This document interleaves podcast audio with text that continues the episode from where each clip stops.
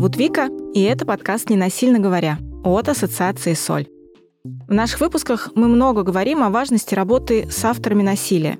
Но что не менее важно, специалисты, работающие с этой темой, должны обладать определенными знаниями и компетенциями. Собственно, ассоциация «Соль» была создана как раз для того, чтобы объединить психологов, консультантов и других помогающих практиков, работающих с авторами насилия в близких отношениях. И здесь мне важно напомнить о том, что если вам, как специалисту, интересна эта тема, вы тоже можете вступить в ассоциацию. Присоединяйтесь к нам и вносите свой вклад в работу с этой темой. В описании к выпуску вы найдете ссылку на группу ВКонтакте, где можно узнать все новости ассоциации, а также информацию, как можно присоединиться к команде ассоциации. Не забывайте подписываться на наш подкаст и делиться им с друзьями. В этом выпуске я хочу подробнее поговорить о работе специалистов, разобраться, какое необходимо образование, какие подходы и методы больше подходят для работы с этой темой, есть ли принятые стандарты и схемы проведения терапии, какие можно совершить ошибки в ходе терапии и что может послужить причиной в принципе отказаться работать с этой темой. В гостях у меня Егор Мальцев, клинический психолог, ОРКТ-практик, консультант, тренер и координатор обучения специалистов Центра «Альтернатива», член Ассоциации «Соль». Здравствуйте, Егор. Добрый-добрый день. Думаю, наши слушатели уже заметили, что в наших выпусках участвуют специалисты, использующие в своей работе разные подходы и направления психотерапии. Делая этот подкаст, нам было важно показать, что работать с темой насилия можно, опираясь на самые разные методы и техники. И начать наш сегодняшний выпуск я хочу именно с того, чтобы разобраться, какое вообще образование необходимо, чтобы работать с авторами насилия. Есть ли какие-то требования к специалисту? На самом деле, чтобы заметить, что специалисты работают в разных подходах, слушатель должен быть достаточно подкованным и наблюдательным. Но, однако, действительно, для такой работы, как, в общем-то, и для любой работы, предполагающей некоторую помогающую деятельность, в частности, психологическое консультирование, образование действительно нужно. Как минимум, нужно обладать базовым образованием психологическим. Это обычно то, что мы называем высшим образованием, то бишь уровень магистратуры или специалитета, в зависимости от того, какой формат образования здесь предполагается. Далее, помимо того, что специалист должен обладать базовым образованием, которое позволяет ему улавливать некоторую общую логику, было бы здорово, если бы специалист обладал образованием подходовым. Это образование, которое позволяет специалисту освоить то или иное направление в психотерапии, медицинское имеется в виду. Существуют очень разные направления. Это психодинамические направления, к коим относятся, например, психоанализ и разные его течения, когнитивно-бихевиоральная терапия, гештальт-подход, сориентированный на решение, краткосрочная терапия, стратегическая терапия и множество-множество других подходов. Такое образование в первую очередь направлено на субъекта, то есть на того, кто подход применяет. Оно учит понимать случай определенным образом, концептуализировать его, то есть вписывать какой-то привычный набор терминов и пониманий, и формирует определенную логику и философию самого специалиста, который с той или иной проблемой потом работает.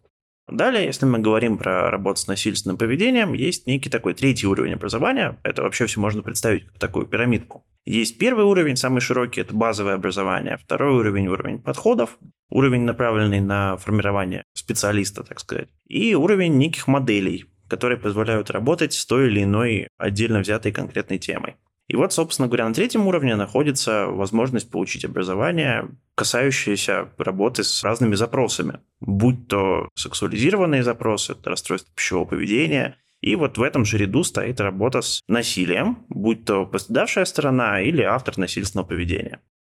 Я правильно понимаю, что когда специалист выбирает определенный подход в своей работе, он эм, ориентируется прежде всего на свое восприятие клиентов, их запросов, их каких-то проблем, с которыми они приходят. То есть он выбирает, на что он будет опираться, на какую-то определенную технологию, наверное, проведения этих встреч.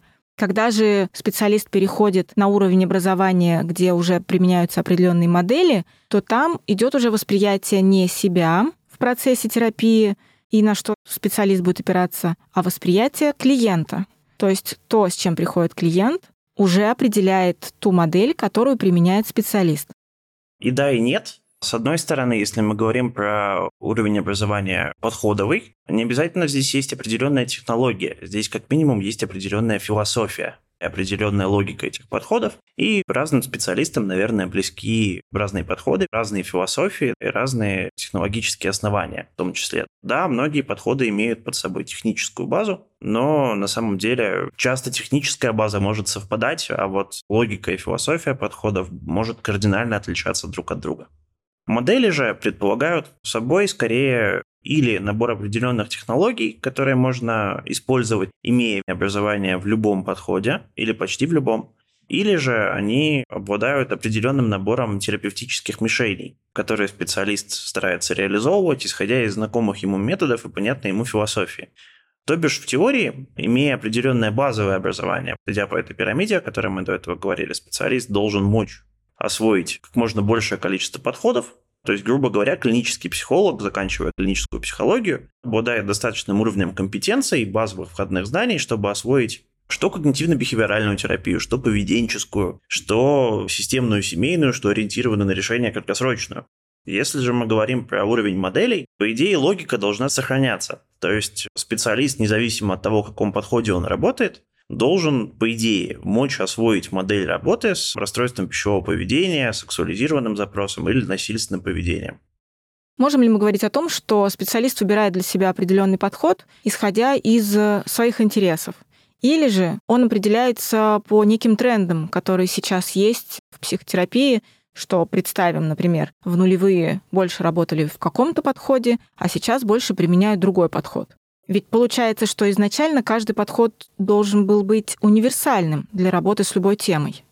Мне кажется, что появление новых подходов не совсем обусловлено неспособностью одного подхода работать с какой-то конкретной темой, поэтому возникает дефицит и появляется другой подход.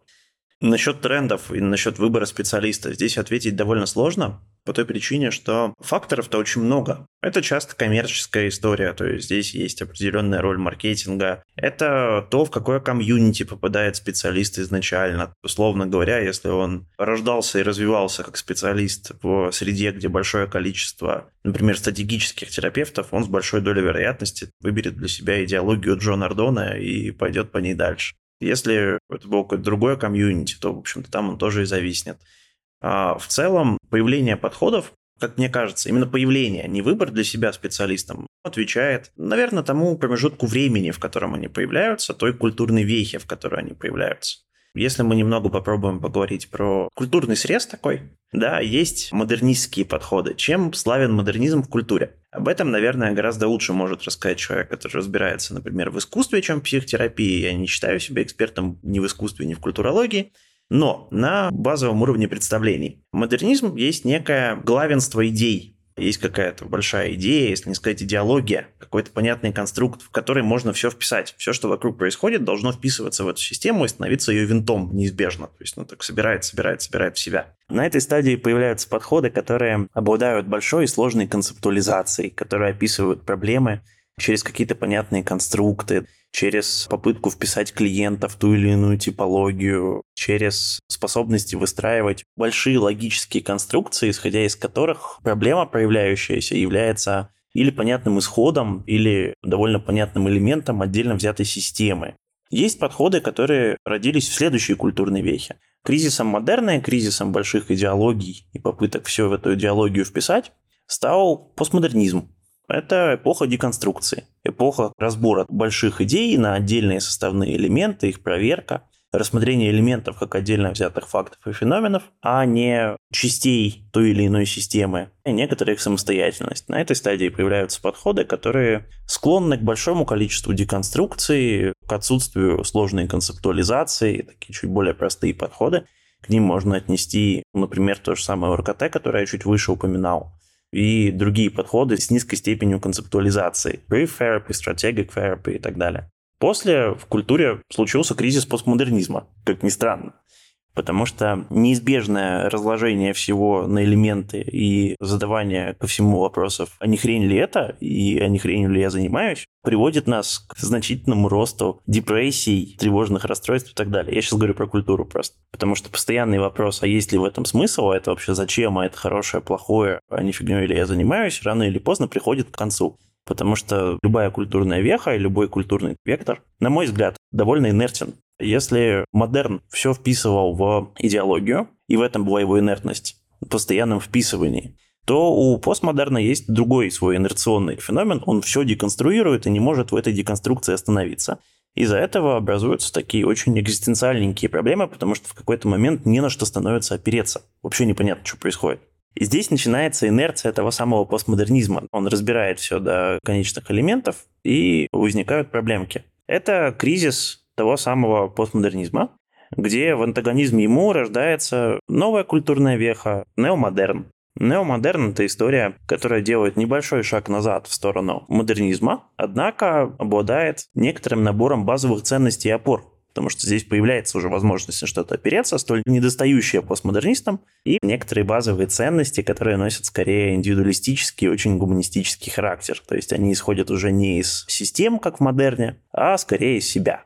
И здесь появляются новые подходы, мы их можем знать, как ACT, например, терапия принятия ответственности, которая обладает некоторой степенью концептуализации, но она довольно простая, а сам подход при этом является также глубоко философским, построен в основном на философии, а не на технологии, как и постмодернистские подходы.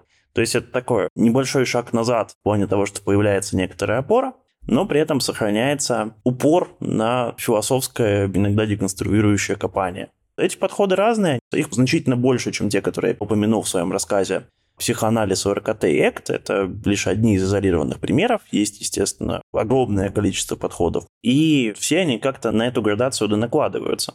И, естественно, подход не становится популярным тогда, когда он только появился, отвечая на вопрос про тренды.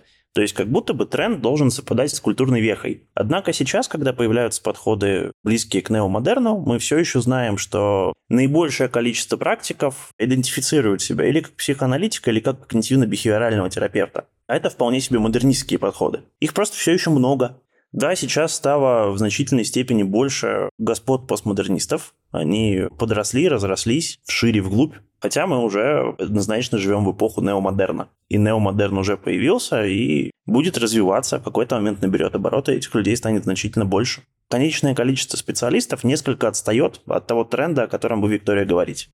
И все же, если опираться на то, что базово каждый специалист вправе выбрать подход, в котором ему работать максимально комфортно, можем ли мы говорить, что каждый из подходов является универсальным с точки зрения того, с какой темой, с каким запросом может приходить клиент?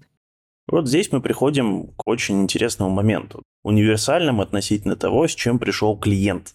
То есть как будто бы в этом месте мы начинаем говорить про эффективность того или иного вида терапии с отдельно взятым кейсом. Здесь важно проговорить, что есть определенный набор факторов, которые на эту самую эффективность влияет. Собственно, подход и метод, используемый терапевтом, не является самым значимым фактором.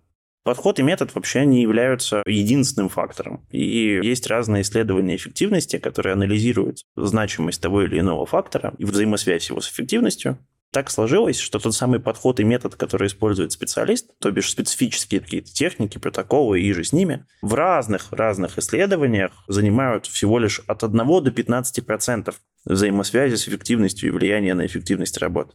Я довольно много преподаю, при этом преподаю курсы, связанные с повышением эффективности терапевтического процесса, то есть такую его оболочку, навыки вокруг.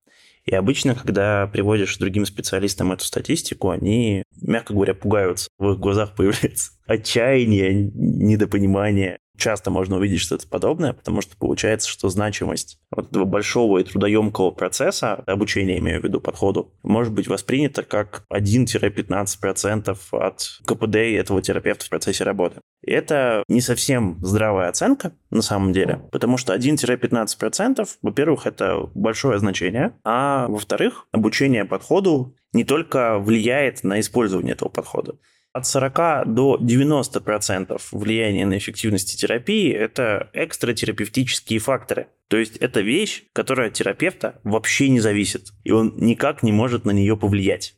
Разные исследования от 0 до 15% отдают ожиданию клиентам об эффективности терапии, не относя их в ту или иную группу факторов от 1 до 15, как я сказал, использование специфических техник, протоколов и так далее. И вот есть самый значимый фактор, который влияет на эффективность, согласно большому количеству метаанализов. Самый значимый из тех, на которые может терапевт повлиять хоть как-то. Это общие терапевтические факторы, которые мало взаимосвязаны с подходом и методом. Хотя, надо сказать, что некоторые различия все-таки есть, исходя из философии подходов. Скажем, есть подходы, в которых специалист несколько такой возвышающийся, немножко больше эксперт, чем клиент. Есть подходы, в которых терапевт и клиент существуют на равных, и они на самом деле с точки зрения общих факторов чуть более эффективны. Здесь важно понимать, про какую эффективность мы говорим, и какую эффективность мы измеряем. Мы измеряем эффективность отдельно взятого случая. То есть пришел один конкретный человек к одному конкретному терапевту. И вот взаимодействие, эффективность этого взаимодействия одного конкретного человека и одного конкретного терапевта с точки зрения... Ну, давайте рассмотрим какой-то более-менее позитивный для терапевта сценарий. Есть такой чудесный исследователь Ламберт, есть довольно знаменитая диаграммка э, пирог Ламберта, который говорит о том, что я просто одну какую-то сведенную в кучку статистику сейчас расскажу. 40% влияния на эффективность терапии – это те самые факторы, на которые терапевт вообще не влияет. 30% – это общие факторы, 15% это эффект плацебо и 15% специфические терапевтические методы, то бишь подходы, техники и же с ними, которые терапевт применяет. Отвечая на вопрос про универсальность, то есть я сейчас довольно осознанно сделал вопрос про универсальность чуть менее значимым. Но давайте посмотрим, что там происходит в этих 15%. В этих 15% люди довольно много пытались выяснить, у кого же дубина длиннее. У аналитиков, когнитивно-бихевиоральных ребят или у кого-то еще. И проводили большую гору исследований. И вот так складывается, что появляется некий эффект птицы Дудо в этом месте, который вместо того, чтобы сказать, чего эффективнее, говорит, а все справились, все молодцы. Вот это все справились, все молодцы, которое фактически не отвечает никак на наш вопрос, а что эффективнее-то, берется из того, что все исследования проводятся, ну, что мы понимаем под эффективностью? Достижение результата. И так сложилось, что результат для себя разные подходы определяют по-разному. Поэтому тяжело сказать, у кого что лучше получилось, если вот мы с вами, Виктория, сейчас посоревнуемся в кулинарных навыках, и я буду варить кофе, а вы готовить варенье. Или наоборот. Довольно тяжело сравнить, у кого чего лучше получилось. Потому что кофе и варенье – это вообще несравнимые вещи. В этой ситуации получается, что единственное, где мы можем мерить эффективность, это между разными специалистами, которые работают в одном подходе, и, соответственно, у кого из этих специалистов лучше получается доводить клиента до позитивной точки. Если мы возьмем пять специалистов, работающих в одном подходе, и будем их соизмерять, кто быстрее, качественнее, лучше и продуктивнее придет к позитивной точке у клиента, подход не будет определять эту эффективность будет как раз определять общие факторы, все остальные, как будто бы, как, например, личность самого терапевта. То есть как будто бы нету линейки, по которой мы можем померить. В этом месте линейки нет. Я сейчас договорю еще немножко про подходы, откуда берется вот эта вот история с вареньем и кофе. Есть подходы как раз-таки вот из того, о чем мы говорили чуть раньше, про систему, где одни занимаются тем, что меняют систему лечат детскую травму, и пропадение симптома для них вообще не является показателем эффективности. У них должна травма проработаться. Другие вообще не знают, что травма существует, им на нее все равно, их задача, чтобы симптом пропал. Третьи занимаются еще чем-то. И вот таких историй очень много. Их очень много разных, условных говоря, пониманий о том, когда терапия действительно эффективна, это зависит от подхода, от культурной вехи и так далее. И у нас с вами получается даже не кофе и варенье, которые, если очень постараться, можно спросить, у кого жижа и у кого слаще. А у нас получается целый холодильник продуктов, которые надо как-то между собой соотнести. Кто ровнее банан порезал, кто вкуснее кофе сварил, у кого это лучше получилось, это очень странный вопрос, потому что несравнимые действия, несравнимые цели. Исходя из этого, есть какой-то набор исследований эффективности терапии, который представляет эффективность со своего угла. Скажем, если мы почитаем какие-нибудь книжки того же Джорджа Нардона, которого я чуть выше упоминал, то мы найдем данные, вот сейчас цифры будут неточными, просто плюс-минус прикидка, как я их помню, но они близки к истине и довольно хорошо показывают масштаб что краткосрочная стратегическая терапия, Brief Strategic Therapy, достигает значимых изменений у 70% клиентов, приходящих с проблемой панических атак к седьмой встрече, а психоанализ, по мнению того исследования, которое описано в книге Нардона, достигает эффективности какого-то значимого изменения у 30% клиентов к 762 встрече. То есть, очевидно, они чем-то разным там занимались и что-то разное мерили. Разное, скорее всего, сильно, потому что цифры ужасающе отличаются. Исходя из того, что у всех критерии разные, мы приходим к тому, что в конце концов все молодцы и все справились, и разобраться, какой подход эффективнее, практически невозможно. Да и вообще эффективность подхода – это очень такая сложная история. И исследователи в области эффективности терапии пришли к выводу, что, в общем-то, и человек-то, который к нам приходит, очень сложный и многогранный. Нельзя себе представить, что к нам пришло два одинаковых человека, так не бывает. Они все разные, их ситуации разные, контекст разный, и происходящее с ними очень сильно разнится. И мы приходим к тому, что наиболее разумно оценивать эффективность внутри одного конкретно взятого случая. То есть то, что я сейчас делаю с одним конкретным человеком, насколько лично для него это эффективно. Там вот это мерило и происходит. Получается, что линейка, которую вы Виктория спросили, она каждый раз разная. Потому что с одним человеком мы действительно кофе завариваем, с другим варенье, почему-то тоже завариваем, а с третьим чай наводим, а с четвертым борщ варим, а с пятым борщ с пампушками, кстати, получается.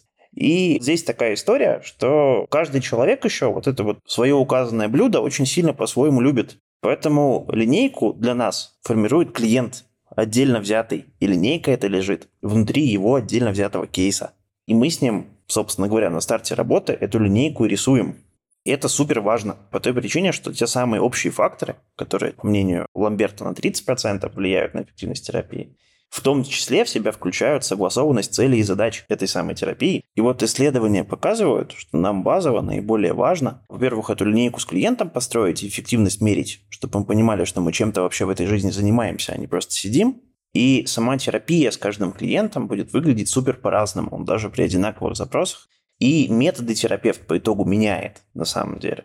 Вообще давно выяснено, какой терапевт наиболее эффективный. Тот терапевт, который эклектик, который способен быть пластичным, не зависать внутри одного подхода, а выходить за его рамку и ставить общие факторы, удовлетворенность, понимание клиентам, что происходит, ожидание клиента от терапии, вот это вот все выше, чем отдельно взятый подход.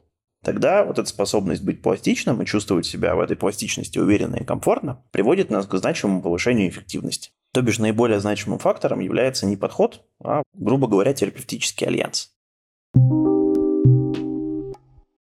Обращаясь к тому, что мы говорили раньше, что есть три уровня психологического образования, базовый, потом подходы и потом определенные модели, на которые опирается специалист.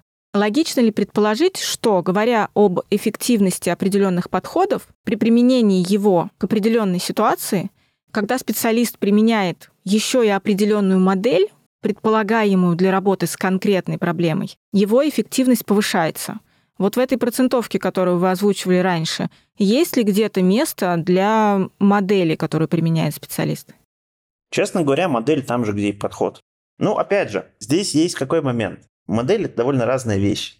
Где-то модель – это набор конкретных техник, и тогда это чуть менее значимая история. А где-то модель – это набор терапевтических мишеней, которые направляют работу специалиста. И вот если это набор терапевтических мишеней, то у специалиста гораздо больше свободы для той самой пластичности, о которой я говорил выше. И тогда получается, что учитывается сразу два поля. И те, которые специфические модели, техники и подходы, и то поле, которое про общие факторы. Там учитывается несколько легче. А модель укладывается на любой подход?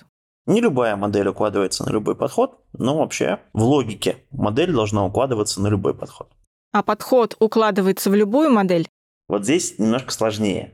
По-хорошему, модель должна предполагать, что в нее может вписаться любой подход. Но в реальной практике часто это не так. Подход, когда делался, он не знал, что какие-то модели существуют вообще как подходы настройка над базой, так модели надстройка над подходами. И вот задача модели быть таковой, чтобы в нее можно было вписать как можно больше подходов. Но это не абсолют. Иногда действительно некоторые подходы вписать в конкретную модель не получается.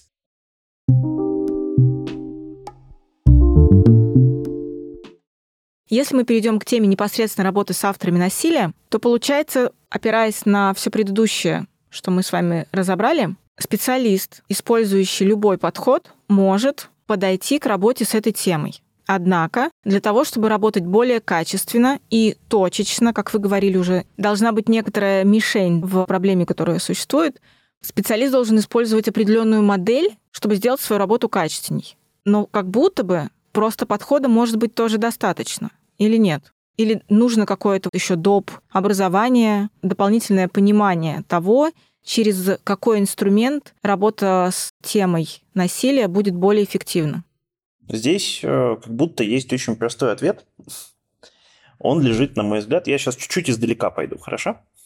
А, есть у нас чудесное предубеждение, что хороший терапевт всегда ходит на личную терапию, на супервизию, вот это вот все. И изучение той самой эффективности и факторов, которые на нее влияют, показывает, что само по себе посещение супервизии далеко не так эффективно, как посещение супервизии или просто коммуникация или что-то еще с людьми, которые супер хорошо ориентируются в конкретных узко взятых запросах. Исходя из этой логики, мы понимаем, что узко взятый запрос, на который, кстати, ориентируется модель, чуть более значимо влияет на эффективность кейса, где встречается этот запрос, чем подходовое образование. Получается, что, опираясь на определенный подход, специалист может, скажем так, вступить на вот этот путь работы с этой темой. Но для того, чтобы работать с ней эффективнее и результативнее, ему необходимо изучить определенную модель работы. При условии, что модель хорошая. Тогда есть ли какая-то модель, хорошая модель, на которую стоит опираться, работая непосредственно с авторами насилия? Тут, собственно говоря, есть путь длиною в вечность, который выглядел приблизительно следующим образом, но мы сейчас говорим про русскоязычное комьюнити. Где-то давным-давным-давно появилась дулутская модель, которая сейчас активно критикуется. После дулутской модели появилась некая скандинавская модель, АТВ-модель, работы с авторами насильственного поведения. Потом она немножко модифицировалась человеком по имени Ханс Оберг, который делал такой большой акцент на одном из дополнительных фокусов. И, как мы с вами хорошо пошли на русскоязычное комьюнити из скандинавских моделей, возникает некоторое недопонимание, но, в общем-то, именно на основе этих моделей появилась некая их адаптация, которая в русскоязычном комьюнити носит название NOXA, модель консультирования авторов насильственного поведения. Она в данный момент довольно эффективно с этими задачами справляется. Она ориентирована на работу с авторами насильственного поведения, и лично я ее считаю довольно хорошей. Она довольно универсализирована, в нее можно вписать большое количество подходов, и специалисты, работающие в большом количестве подходов, в ней работать могут. Внутри нее и стратегии можно разные очень использовать. В общем, довольно гибкий набор разных терапевтических мишеней. Мы в наших выпусках уже не раз упоминали эту модель, при этом никогда на ней подробно не останавливались. Давайте расскажем о ней поподробнее сейчас – и прежде всего скажем, что NOXA — это аббревиатура, где каждая буква имеет определенное значение, которое потом в контексте можно раскрывать и пояснять. Расскажите нам, пожалуйста. Вы очень проницательно сказали в контексте, потому что контекст — одна из этих букв. Но давайте пойдем сначала. N – насилие, O – ответственность, К – контекст, S – следствие, А – альтернативы. Фокус на насилии – это первый фокус этой модели. Здесь специалист активно фокусируется на случившихся эпизодах насилия, дабы сделать его видимым и понятным. Это важно, чтобы создать некоторую почву для работы. Этот этап часто бывает довольно тяжелым, несколько грузным, и клиенты его не всегда легко переносят, потому что об этом нелегко говорить. В этом месте клиенты часто говорят, что они чего-то не помнят, не знают, не видели, не слышали, и вообще это не с ними происходило. Тем не менее, этот этап является довольно обязательным, чтобы перейти дальше к фокусу на ответственности. Фокус на ответственности – это набор мишеней, который позволяет с клиентом вместе признать некий выбор. Надо понимать, что насилие – это поведение, поведенческий акт. Любой поведенческий акт человек так или иначе выбирает. Он решает, применять его или не применять. Практически так, как заходя вечером домой, в такой в полусумеречной атмосфере, человек выбирает, он хочет, чтобы сейчас дома было поярче, или вот дальше в сумерках и походим. Включать свет или не включать. Приблизительно так же человек определяет, ему насилие сейчас применять или не применять. Это, конечно, ощущается не так же, как нажатие на выключатель.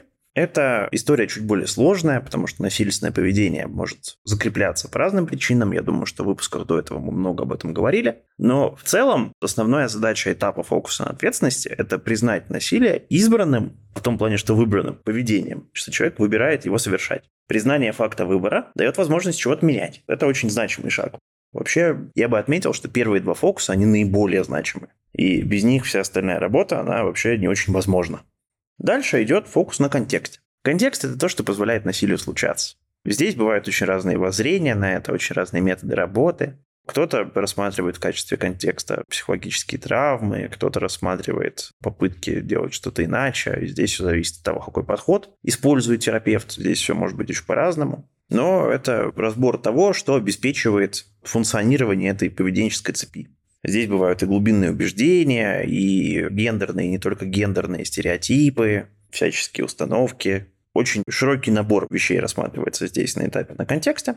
И мы приходим к следствию, фокус на последствиях. Здесь нам стоит вспомнить, что насилие – это поведение у поведения есть ожидаемый результат. Он, как правило, не так плох. Он может звучать как «я хочу почувствовать себя услышанным, любимым, значимым, еще каким-то». В общем-то, это нормальные человеческие хотелки и нормальные человеческие потребности и желания, которые просто в данном случае достигаются не самым экологичным путем. Что такое не самым экологичным? Это говорит о том, что у этого поведения есть последствия, которые человеку не нравятся потом. И почему он, собственно говоря, выбирает от этого поведения отказаться.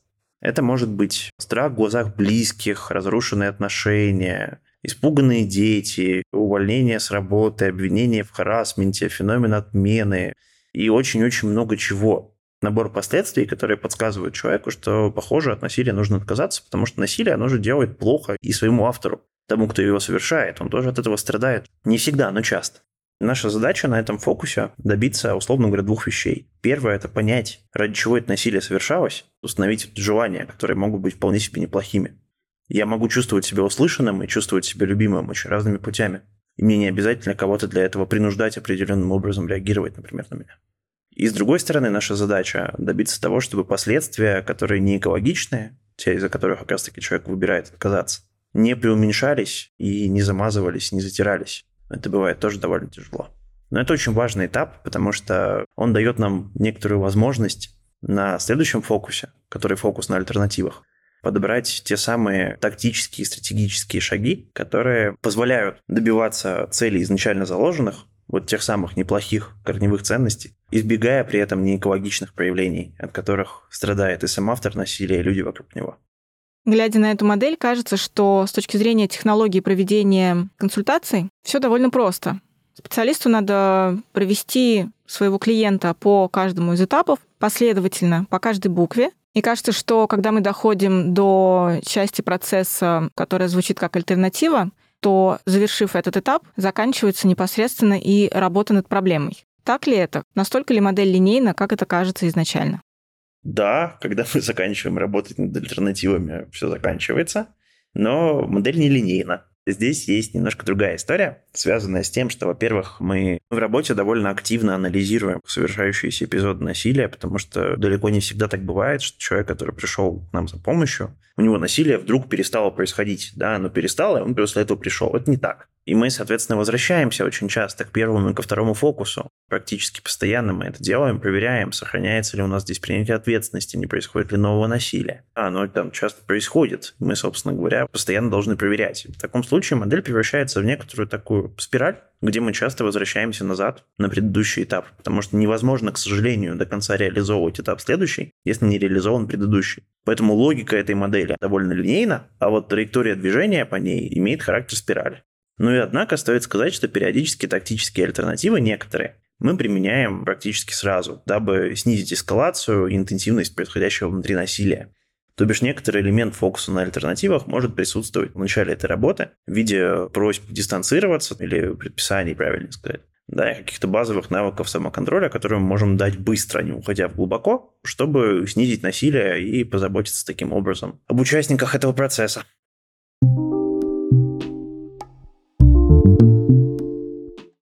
Выше мы с вами говорили о том, что модели работы должны быть такими, чтобы в нее мог вписаться любой подход. Получается, специалист, опирающийся на любой подход, может применять модель Нокса в своей работе, однако же хочется уточнить, с какими сложностями могут столкнуться представители разных подходов, опираясь на эту модель. На разных фокусах представители разных моделей обладают способностью столкнуться со сложностями, тоже, как ни странно, разными. Это происходит по той причине, что каждый подход обладает тем или иным своим преимуществом. Например, представители когнитивно-бихевиорального подхода, которые довольно хорошо способны анализировать поведенческие цепочки, будут себя чувствовать как дома. В первом-втором фокусе представители, например, системных подходов будут себя чувствовать как дома в фокусе на контексте и на последствиях. По-разному специалисты психодинамических подходов, наверное, будут очень хорошо и комфортно чувствовать себя на фокусе на контексте также. Представители постмодернистских подходов должны комфортно себя ощущать в первых и последних фокусах. И, соответственно, у многих специалистов где-то будут действительно возникать сложности, то есть им там будет чуть-чуть тяжелее. Это правда так. Но основная сложность, на самом деле, работы с авторами насилия лежит не в поле подстраивания своего привычного подхода под фокусы, а все в том же поле общих факторов, о которых мы говорили выше. Потому что есть некоторые специфические вещи, которые с этими клиентами работают иначе. И это от степени мотивированности этих клиентов, от того, какой характер терапевтических отношений они иногда могут пытаться задавать, от того, что здесь порой тяжело удерживать позицию, и от того, что тема тяжелая и стигматизированная. И некоторые классические вещи, к которым привык специалист. Как правило, основное количество сложностей, оно лежит вот в этом поле. Можем ли мы говорить, что есть какой-то подход, при котором не стоит применять эту модель, и, возможно, специалисту стоит пересмотреть свою технику работы с клиентом, опираясь на какой-то другой подход? Вы как специалист, который непосредственно преподает в том числе работе с этим подходом, может быть, на своем опыте замечали, что какой-то подход максимально некомфортен ни клиенту, ни специалисту. Попытка ответить в этом месте на вопрос, с какими подходами можно поработать с насилием, с какими нельзя, лежит где-то выше уровня моего понимания. Наверное, для этого нужно какое-то большое количество метаанализов провести. И мне кажется, что попытка оценить это в этом месте приведет нас все к тому же эффекту Дудо, о котором мы говорили ранее, в котором мы придем к тому, что все справились и все молодцы, потому что с точки зрения разных подходов критерии эффективности разные. Я могу судить с точки зрения подходов, которые постмодернистские, в оптике которых я хорошо разбираюсь, и их подавляющее большинство, все, наверное, мне известны, с этой темой точно работоспособны. Но надо понимать, что, повторюсь, не подход наиболее значимо влияет на способность этой работы, на эффективность этой работы, а общие факторы и феномен выбора.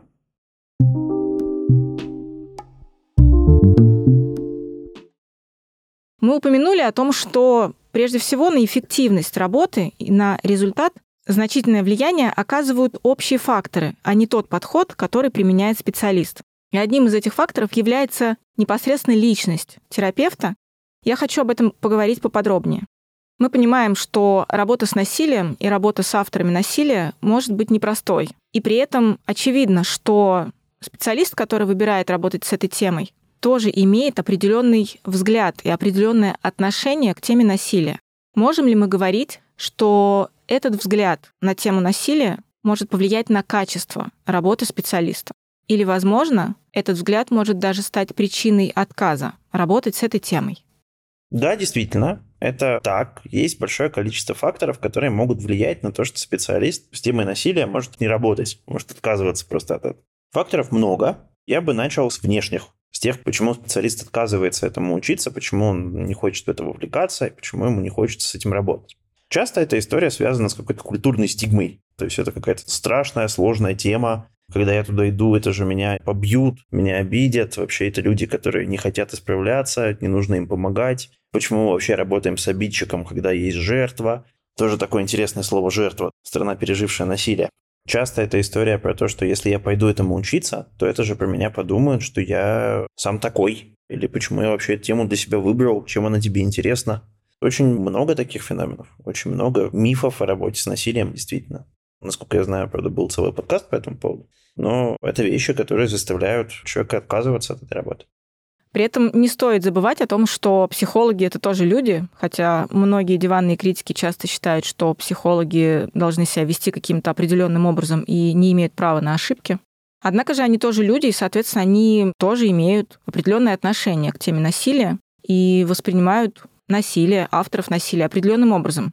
Как это может повлиять на работу специалиста?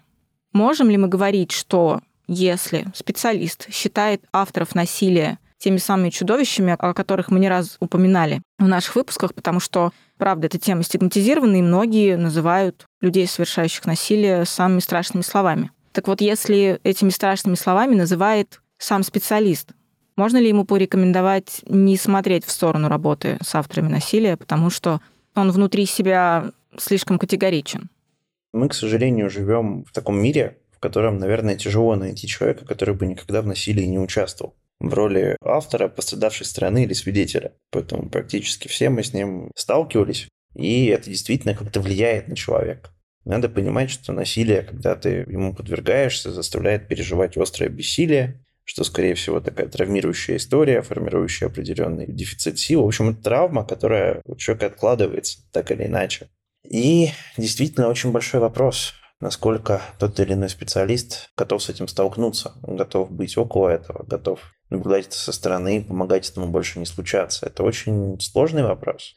И точно можно этот фактор отнести к тем, которые снижают количество специалистов, которые с этим работают. Потому что опыт столкновения с этим действительно отпугивает.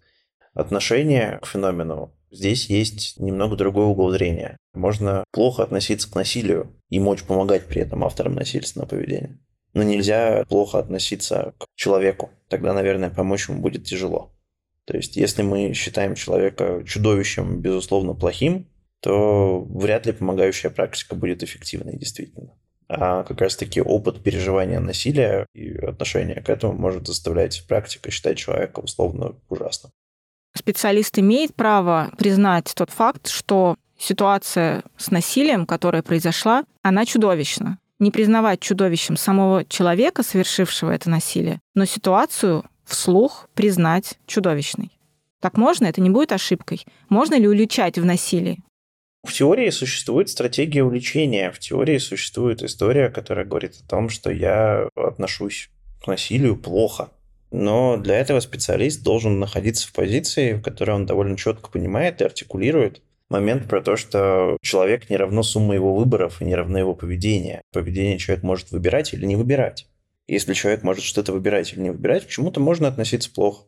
Вопрос в том, что это может создавать довольно непосильное напряжение для клиента, вредить альянсу. А альянс относится к числу общих факторов, которые более значимы, чем все остальное. В теории так можно. И да, я знаю специалистов, которые так делают. Это может работать. Есть при этом другой полюс, который говорит о том, что насилие – это равный выбор среди прочих. Мы к нему относимся никак. Если спросить меня, я скажу, что я к этому феномену отношусь никак. Это выбор. Я его для себя не выбираю. Мне так не хочется. Но при этом вы допускаете, что такое поведение возможно. Просто как поведение, без оценки, хорошо это или плохо. Ну, ну, конечно, возможно, мы же его видим. Но вы не оцениваете его, вы относитесь к нему нейтрально. Я отношусь к нему как к поведению. Нейтрально – это тоже оценка. Я к нему просто не отношусь в этом случае. И в этом случае мы можем говорить, что подобное отношение упрощает проведение сессий и вообще работу специалиста. Кому-то упрощают, кому-то усложняют. Это очень индивидуальная история, привязанная к отдельному практику. Здесь, на мой взгляд, вопрос стоит в том, можно так или не можно. Отвечая на вопрос, можно или не можно, я точно могу сказать, что и так, и так возможно. Есть практики, которые выбирают для себя считать насилие плохим, и это чуть более такой социальный в этом смысле подход.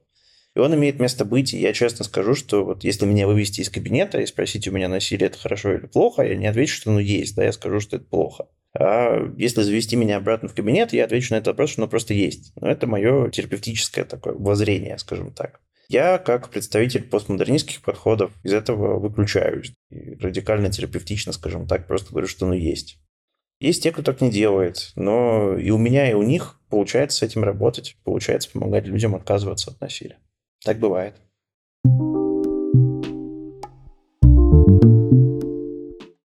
Можем ли мы говорить, что в процессе работы с клиентом специалист может допускать какие-то ошибки?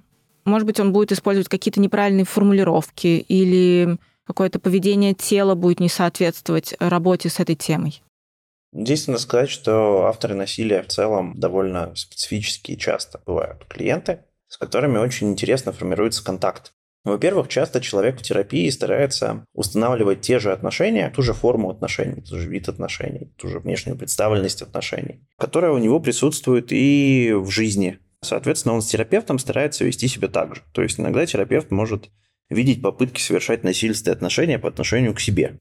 Очень большой вопрос, как терапевт с этим справляется, как он с этим обходится и чего он с этим делает. И здесь важно сохранить позицию, то есть важно продолжать быть тем самым помогающим практиком, терапевтом, выдерживать это, перенастраивать, показывать. Но здесь очень много приемов, как с этим можно обойтись. Вопрос в том, что с этим как надо обойтись.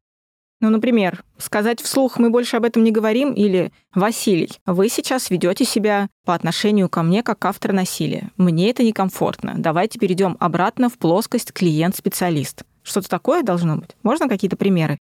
Вот эта интерпретация в вашем исполнении, возможно, модернистский практик бы так сделал. Я практик постмодернистский, говорю про себя. Я в данном случае могу сказать, что когда вы делаете вот так, мне кажется, что вы пытаетесь мной манипулировать, да, или вы пытаетесь меня использовать как инструмент для решения своих проблем, или мне кажется, что это нетерапевтично, это меня немного раздражает, обижает, пугает, что-нибудь еще делает со мной. По ситуации смотреть надо. Давайте определяться. Вы это сейчас делаете зачем? За этим? Нам это помогает процессу или не помогает? Я могу просто иллюстрировать этот клиент. Часто я это так делаю. И для клиента это новый опыт, потому что иллюстрация тоже является формой некого сопротивления насильственному поведению. Это довольно неожиданно для клиента, часто бывает, и у нас есть возможность об этом поговорить. Обычно это приносит хороший значимый эффект. человек перестает так делать. Иногда он начинает делать это в другой форме. Иногда мы разговариваем об этом там чуть поглубже. Так бывает. Я знаю пример, не свой, моего коллеги. Он такой интересно показательный, просто про сжатие руки. Когда живому клиенту сказали, слушай, когда ты вот так делаешь, мне вообще-то больно. Типа, это too much. И клиент удивился и перестал так делать. Иногда достаточно просто показать что-то человеку. Есть какие-то привычные для психолога тактики, техники, приемы, поведенческие акты, которые мы делаем в любой работе всегда. Ну, скажем, наше типичное, банальное, наверное, подтверждение того, что мы услышали человека. Так как нам свойственно размышлять о том, что он говорит, нужно как для человека подтверждать, что мы его слышим. Это важно. Мы в этом месте довольно часто привычно киваем. Кивок, как наверняка вам известно, является условным знаком согласия. И часто он может восприниматься не как знак того, что человека услышали, а как поддержка его позиции. А так сложилось, что в терапии мы, в терапии авторов насилия, не поддерживаем позицию, мы поддерживаем человека. Здесь нам важно оказывать поддержку, но не позиция человека. Иногда эта штука смещается и замывается. Вот это для практика, которая с этим не работает, может быть очень невидной историей. И, скажем, если клиент делится с нами заряженным переживанием и говорит, ну, господи, как вот такого там ужасного, плохого монстра вообще можно было вырасти, как она себя ведет, что часто сопровождается фразой, что она этого заслужила, или он этого заслужил, неважно. Психолог часто в таких местах может кивнуть, подтверждая, что он это услышал. И я часто вижу эти феномены в процессе, когда мы проводим обучение, собственно говоря, такой большой модели, и разбираем практику разных специалистов, я часто вижу, что это происходит. Потому что это базовая способность психолога, которая просто применяется безусловно обычно. А в этом месте это является подтверждением позиции. И, соответственно, если мы рассматриваем каждую встречу как последнюю, а ее каждую надо рассматривать как последнюю на мой вкус, на мой постмодернистский такой специфический вкус, этот вывод я делаю из того, что, как показывает нам статистика, наиболее частое число посещений одним клиентом одного психолога равняется чудесной цифре 1, поэтому действительно каждая встреча может быть последней. И если мы в этом месте кивнули, дальше это никак не пояснили, а даже если пояснили, человек нас, мог нас дальше не услышать, он нашел подтверждение своей позиции. Ему было тяжело, а тут с ним согласились, как можно было вырастить. Такой, о, классно, специалист, похоже, мне помог, я все в этой жизни делаю правильно. Поведение, которое вызывало у меня некоторую боль, потому что я не знал, правильно я себя веду или нет, нашло подтверждение от специалиста. Пойду, сделаю так еще раз 17. Ну, это до вечера, завтра, может, чуть побольше. Условно. Здесь есть очень много технических тонкостей, действительно. Это просто один из примеров, часто наблюдаемый. И, собственно, вот этим работать с авторами насилия очень сложна, потому что есть фоновые вещи, связанные с формулировками, связанные с качеством контакта, связанные с использованием привычных базовых приемов, которые в такой работе требуют большей бдительности, аккуратности, какой-то заботы, что ли, со стороны терапевта. А учитывая бдительность и заботу, надо ли следить за формулировками, за словесным выстраиванием сессий? Да, да, да, да, да. Нужно какие-то определенные слова применять или не применять. Не только же невербалика идет в ход. О, это очень индивидуально. Надо ли специалисту задумываться, как мне дальше сформулировать предложение, чтобы в работе конкретно с этой темой не спровоцировать на что-то, например, когда мой клиент придет домой? Вот именно прям думать, как эти ответы построить до каждого слова. Вот здесь интересно. Я как постмодернистский практик работаю вопросами, причем открытыми. У меня не то чтобы много ответов. Поэтому основная история, связанная с зоной риска, это как раз-таки подтверждение всячески. Но, тем не менее, да, да, в любом случае нужно, однозначно. Вербалика – это тоже очень значимая вещь, просто вербалику специалист, как правило, контролирует лучше, чем невербалику. Мы чаще думаем, что говорим, чем что делаем. Мы вот с вами сейчас рассуждаем об этом, и получается, что общение с клиентом непосредственно по теме работы с насилием выглядит как минное поле. Ты можешь в любой момент не там кивнуть, и клиент поймет это как подтверждение своей правоты и пойдет совершать дальше свои негативные действия. Как-то опасно получается что-либо делать. Есть здесь действительно вещи, которые делать опасно. Минным полем назвать тяжело, потому что не так уж много там мин на самом деле. Они есть, они важные, они значимые, они могут быть фатальными, но не то, чтобы это поле прям ими усеяно. Есть определенная специфика, определенная логика, определенный навык, в том числе навык самоанализа в процессе сессии. Если уловить который, то эта работа становится понятной и доступной вполне себе. А что может быть фатальным в работе с клиентом? Та же история с кивком может быть фатальной. Все? Каждый кейс выглядит очень по-своему. Здесь тяжело как-то сказать в общем. Я просто к тому, что даже кивок иногда, который нами ощущается как нечто очень безопасное, я поэтому это и подчеркиваю, может быть историей, которая вызовет эскалацию. Да, так бывает. Для специалиста там может быть фатальным выпадение из позиции из терапевтической, которая может быть вызвана своим опытом переживания насилия, например, а может быть вызвана чем-то еще. Выпадение из позиции фатально. Разрушение альянса фатально, неправильное понимание целей и задач терапии. Не то, что неправильное, не совпадающее у терапевта и клиента. Вот это может быть фатально. А может быть ошибка специалиста то, что мы говорили, есть модель Нокса, по которой специалисты работают, и специалист неправильно оценит тот этап, на котором они сейчас находятся с клиентом, и, возможно, посчитает, что этот этап уже проработан, можно переходить дальше или, может быть, даже завершать работу. То, что специалист неправильно оценил то, где они сейчас находятся, а если есть какая-то возможность оценить это правильно, то как понять, когда хватит работать на определенном этапе и надо переходить к следующему? Здесь, на самом деле, на каждом этапе эти признаки свои. Считать это ошибкой, ну, не знаю. На мой взгляд, у человека просто не получится работать дальше. Работа просто перестанет неожиданно происходить, если один этап не завершен, и есть попытка перейти на другой. То есть, на самом деле, следующий этап довольно тяжело реализовать без предыдущего. А так, есть какие-то штуки, каждый использует свои, я бы сказал, наверное, так, что, например, этап фокуса на насилие завершается тогда, когда специалист может историю клиента, вот ситуацию насилия, посмотреть как мультик, в нем не будет каких-то заблюренных вещей. В смысле, у себя в голове, да, вот прям увидеть все, и там не будет белых пятен. Это действительно может тянуть на кинематографическую историю. Если мы говорим про фокус на ответственности, часто специалисты делают ошибки и думают, что если приходит человек и говорит «я виноват», это означает принятие ответственности.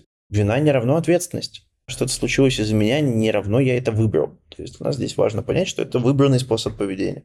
Гораздо тяжелее понять, где заканчивается, например, фокус на контексте. Вот эта штука дискутабельная, и мы в своих обучающих программах очень много разговариваем. Как понять, что достаточно устранена фрагментизация, выставлена система и так далее. Это очень индивидуальные штуки, мы это довольно объемно обсуждаем со специалистами на обучающих программах. Фокус на последствиях как будто здесь важно оценить для всех для участников процесса и все ли возможные последствия действительно обозначены. Как это сделать? Вопрос очень хороший. Здесь субъективная оценка во многом влияет. А фокус на альтернативах измеряется просто. Здесь как раз история про ту самую линейку, по которой мы до этого говорили с вами. Насколько сейчас действительно по этой линейке эффективности терапии, которая выстроена с отдельно взятым клиентом, есть случившийся сдвиг или его нет. Здесь лежит поле ответа. Может ли что-то, в принципе, остановить психолога от работы с авторами насилия? Например, когда психолог еще не знает, что будет такой запрос, и эта тема всплывает в процессе работы над какой-то другой темой и проблемой.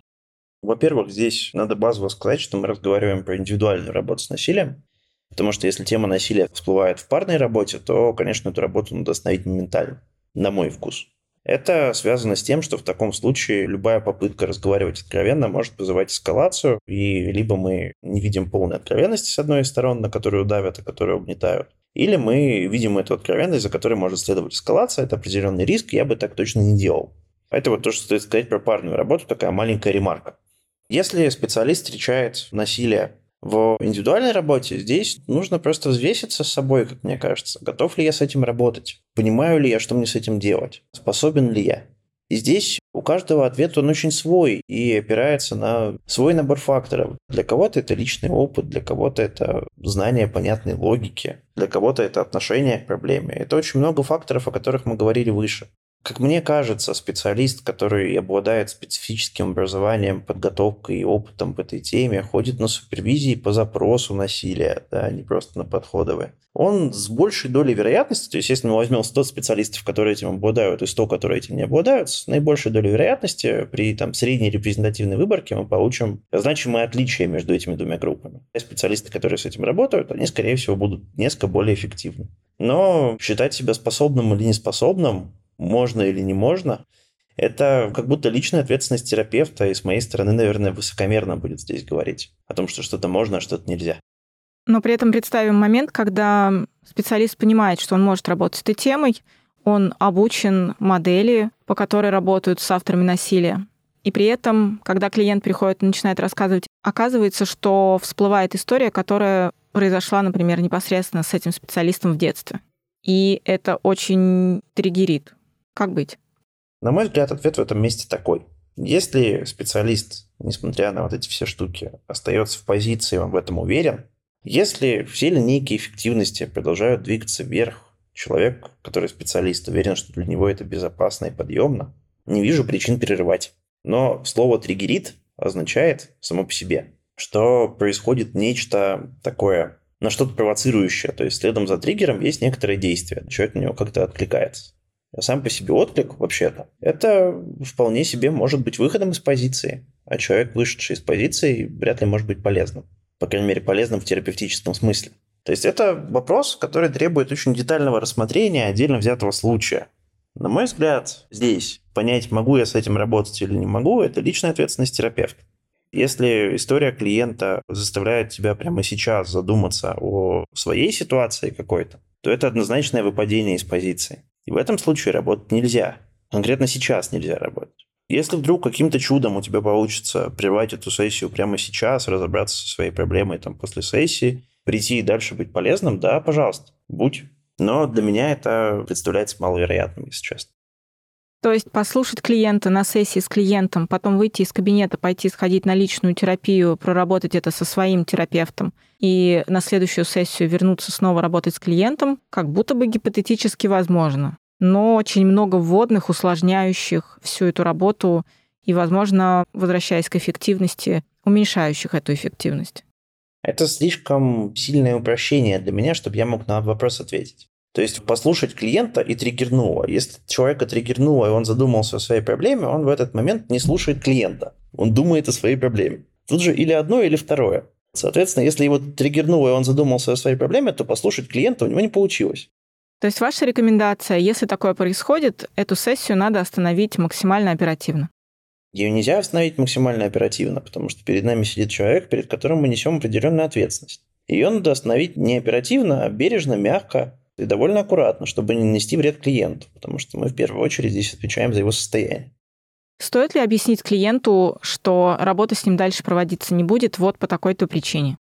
Согласно этическому кодексу психолога, клиент должен понимать, почему работа прерывается. Не обязательно здесь вдаваться в какие-то суперподробности, это просто для клиента должно быть доступно и понятно, что, условно говоря, это не расовая дискриминация. И не клиент какой-то плохой, а причина в специалисте.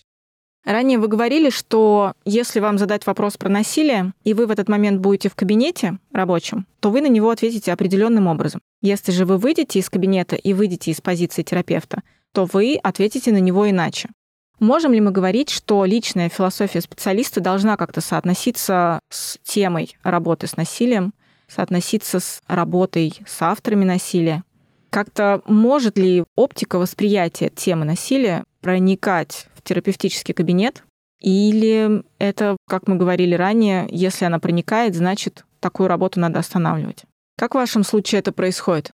На мой взгляд, во-первых, вопрос в том, способен ли терапевт выдерживать привычную для себя позицию, в которой он обычно эффективен, в которой он хорошо ориентируется. Есть подходы и философии, которые предполагают наличие какого-то такого личного отношения, где-то даже некоторой политизированности внутри работы. Они существуют. И там, наверное, это логично. Я, как сказал, постмодернистский практик, конкретно РКТ-практик. В моем случае, наверное, я очень сильно напрягусь. И с этой работой для меня нужно будет что-то делать, потому что в моем мироощущении, мое лично персональное, проникать в эту работу не то чтобы должно. То есть нельзя сказать, что это какая-то конкретная ошибка, и здесь нет однозначного ответа. Здесь есть эти факторы, да, про способен ли терапевт держать позицию, предполагает ли подход и метод, в котором работает терапевт, включение этого, и как все это вообще влияет на эффективность? И как это лежит в личной философии терапевта? Не отношение к насилию, а то, может ли его личный опыт проникать в эту работу. В конце нашего выпуска я хочу вас попросить сказать какие-то напутственные слова тем специалистам, которые понимают важность работы с этой темой. Им, правда, это очень интересно, и они хотели бы работать с этой темой. Но, как мы говорили ранее, тема остается по-прежнему стигматизированной. И как вы говорили ранее, многие специалисты не идут в это работать потому, что «а что обо мне подумают?». Но хорошо было бы для общества, чтобы специалистов становилось как можно больше. Однако опасений по-прежнему тоже много. Хочу вас попросить сказать какие-то слова для тех опасающихся специалистов, сомневающихся, у которых есть желание, но опасения не позволяют этим желаниям активно реализовываться.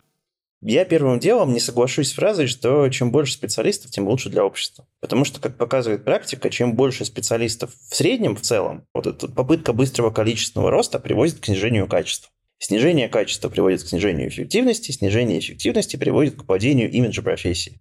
Поэтому я бы сказал, что большое количество качественных специалистов для общества однозначно полезно. А большое количество специалистов в целом не совсем может быть то, в чем общество заинтересовано. Потому что мы в человеческой истории видели вехи, когда уровень той или иной услуги, того или иного направления, того или иного продукта падал, и люди начинали меньше им пользоваться, что логично. Собственно говоря, количество специалистов скорее вредит имиджу профессии.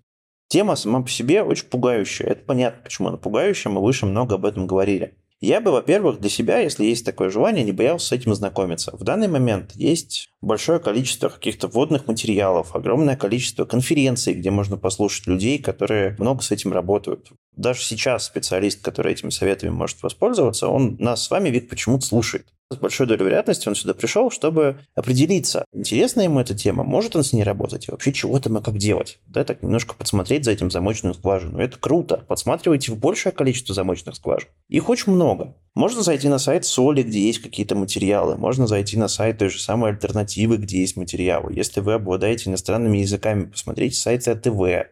Есть вводные курсы в той же альтернативе, есть некоторые вводные семинары в соли. И все это доступно для возможности именно свериться с собой. Могу ли я с этим вообще взаимодействовать? После того, как вы принимаете решение, что можете, я здесь так позволю себе надеяться на вашу смелость и отвагу, в этом месте, кажется, важно дальше развивать свою квалификацию. Повышайте. Для этого тоже есть возможности, есть хорошие специалисты. Есть супервизии, есть процессы интеграции в различную работу. Этого много, правда. Этого значительно больше, чем кажется. Поэтому здесь можно это разыскать, можно отыскать и можно сделать. При этом, как мне кажется, ну это мое такое стандартное напутствие к специалистам, никогда нельзя забывать про вот эти самые общие факторы, которые на терапию влияют, и важно анализировать каждую свою сессию, где вы пробуете с этим работать. Смотрите, что у вас работает хорошо, делайте этого больше. То, что работает не так хорошо, как хотелось бы, давайте сделаем это преднамеренной практикой. Приходите, есть очень большое количество коллег, которые 100% готовы вам с этим помочь. Качество психологического образования в русскоязычном психологическом комьюнити в данный момент очень даже не низкое. Всегда есть возможность найти для себя поддержку. Здесь очень базовый тезис, который мы обсуждаем внутри себя и активно выносим вовне, мне кажется, будет центральным в этом завершающем слове. С насилием нельзя оставаться в одиночку. Да и не оставайтесь.